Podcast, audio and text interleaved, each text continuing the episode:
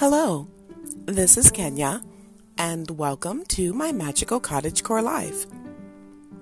Today, we're going to have some fun because we're going to talk about a fun little plant. Now, I think it's a, it's just cute. It, it's just cute. It's like little bitty pants, little bitty pantaloons. I mean, you're walking through the woods and you're looking at this beautiful green, you know, foliage, and next thing you know, you see this arching little stem, and you look on this stem and you see all these little bitty pairs of pants that are upside down, like they're hanging off a laundry line with little yellow tipped white flowers. You know, th- those the flowers are the little pants. So, if you already know this plant, you know what plant I'm talking about. But if you don't, I'm talking about Dutchman's breeches. And this is going to be a fun episode because a lot of people have heard of it, but they've never seen it. So you might want to look it up and see if you can find some because they're just so cute, but they have uses too. So take out your big book of stuff and we're going to talk about the plant that looks like little pants, Dutchman's breeches.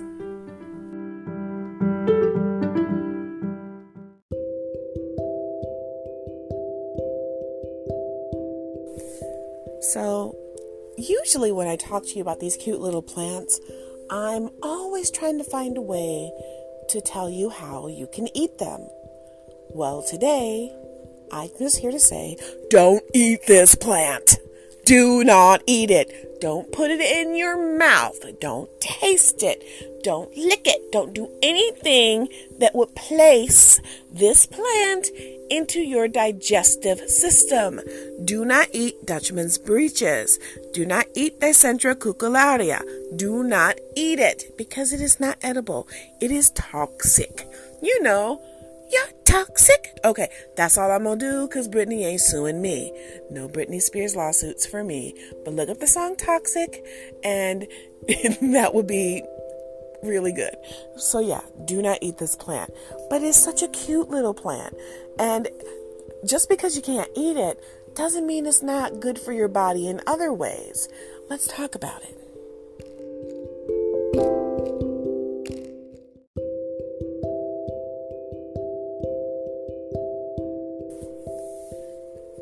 So, as is often the case, sometimes plants that look good to you are not necessarily good for you. But remember how we talked about the doctrine of signatures some time ago? About sometimes something that looks like it's good for something may be good for something.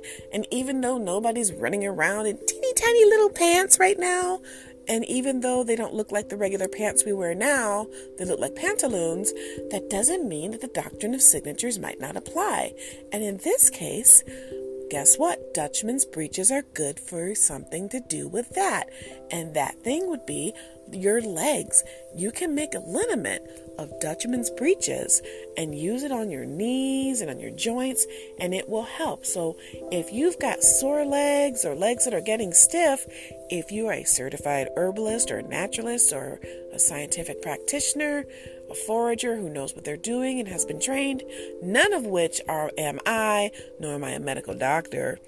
I just want to put that out there. But this would be something that you could make and might be good for you and could help you. So it's definitely something to look at. Um, and it's not something that you commonly see anymore. So you really would have to go out of your way to find it in the right kind of forest setting. But if you can, then this definitely would fall under that doctrine because it would help your legs and you could put it on your legs like pants. Ha ha! Well, you, you, you kind of get the point, you know. So, speaking of pants, did you know that if cattle eat this plant, you might catch them panting? You're groaning. Don't groan. It wasn't that bad, was it? Anyway, this plant is really bad for cattle. So, if you do find it in a field and you are living hardcore cottagecore life where you're raising cattle, do not um, let your cattle eat this. Okay, so let's move on. It's bad for their breathing.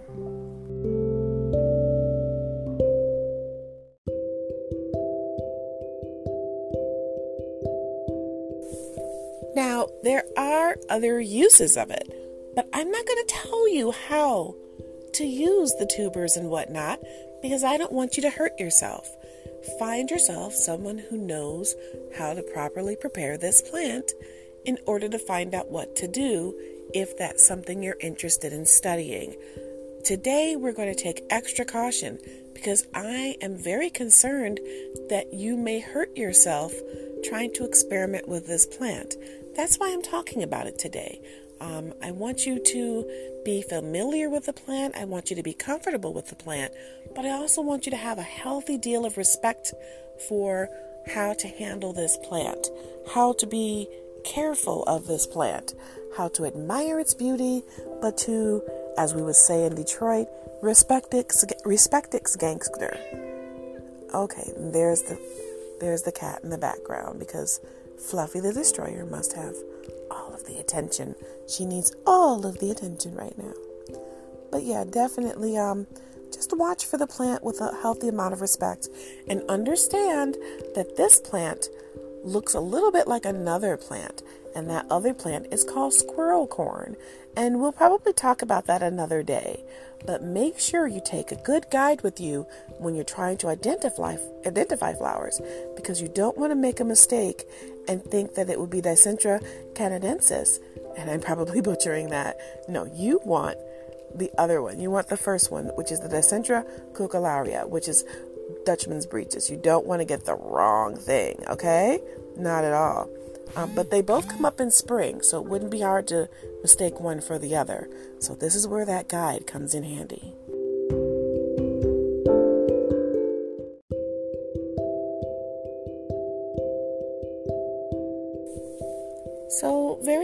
Often I will tell you about these plants, and I don't get a chance to tell you where to look for them.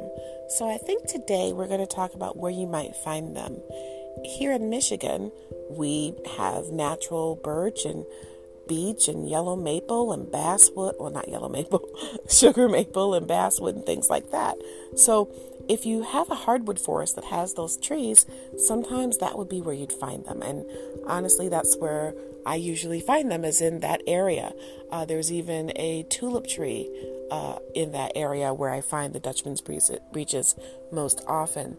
Another thing you're going to find is they usually are around plants that are like it. Uh, you may find bloodroot root nearby. You may find toothwort nearby or violet. So, and I, I, honestly can say it does. Now, you know what else was near the Dutchman's Breeches when I found it up here in Michigan? And I'll tell you what city it was. It was in Royal Oak and it was in a forest. And I will tell you, uh, wood poppy was about, I want to say 10 feet from where that, that secondary patch of Dutchman's breeches were, which is not unusual since actually Dutchman's breeches is actually kind of like part of the poppy family. So I guess they were like hanging out cousins together. And um, I didn't see a lot of ants, but I do know that ants really like this plant. So don't be surprised if you run into a whole posse of ants over there. I don't know if they get into those wars with the um, with the ladybugs, but you know, that's another episode.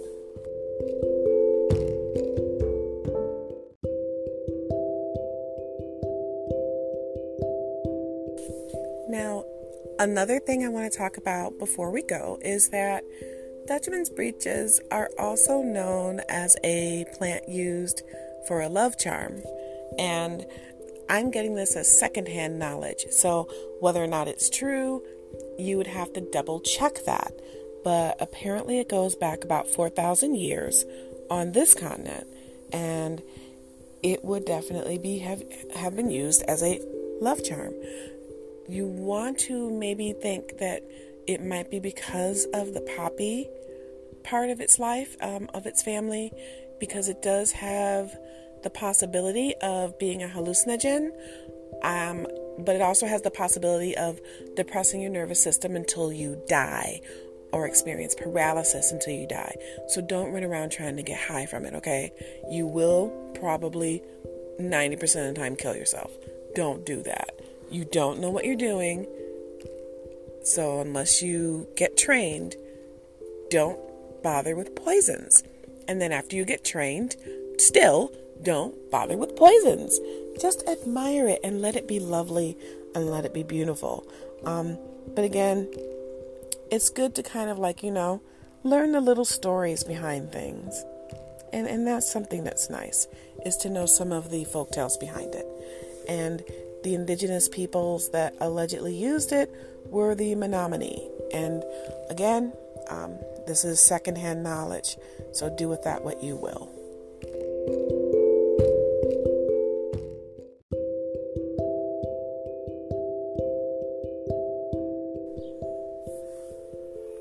I just wanted to add a little segment to this episode, and that segment talks about, or this segment talks about, how important it is to start making a mental map of where plants are in your neighborhood so you can keep an eye on how well they're doing and whether or not, you know, they're needing some help or protection. Know where plants are and where things are popping up new if that's what you're into. That way, you can talk to your state's agricultural extension at their local college or the Department of Natural Resources if something strange happens. I'd like to think that all of my friends would love to do this kind of thing and be a citizen scientist, and we're friends, right? I'd like to think so. So maybe consider that.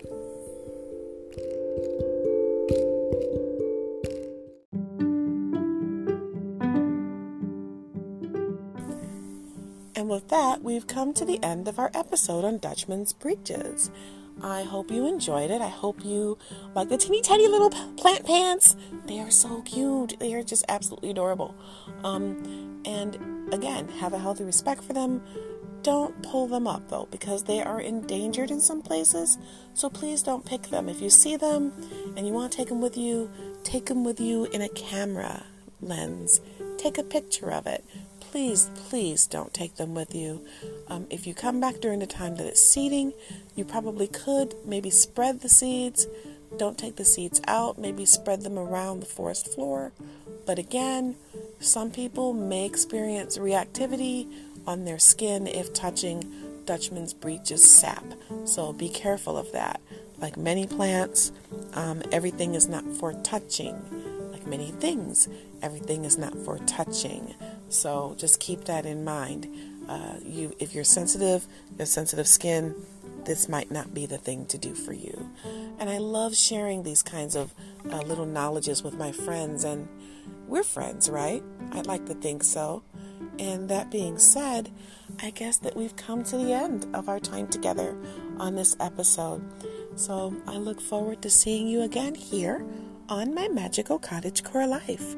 And I guess if we're lucky, Maybe we can catch some fairies trying to put the little pants on.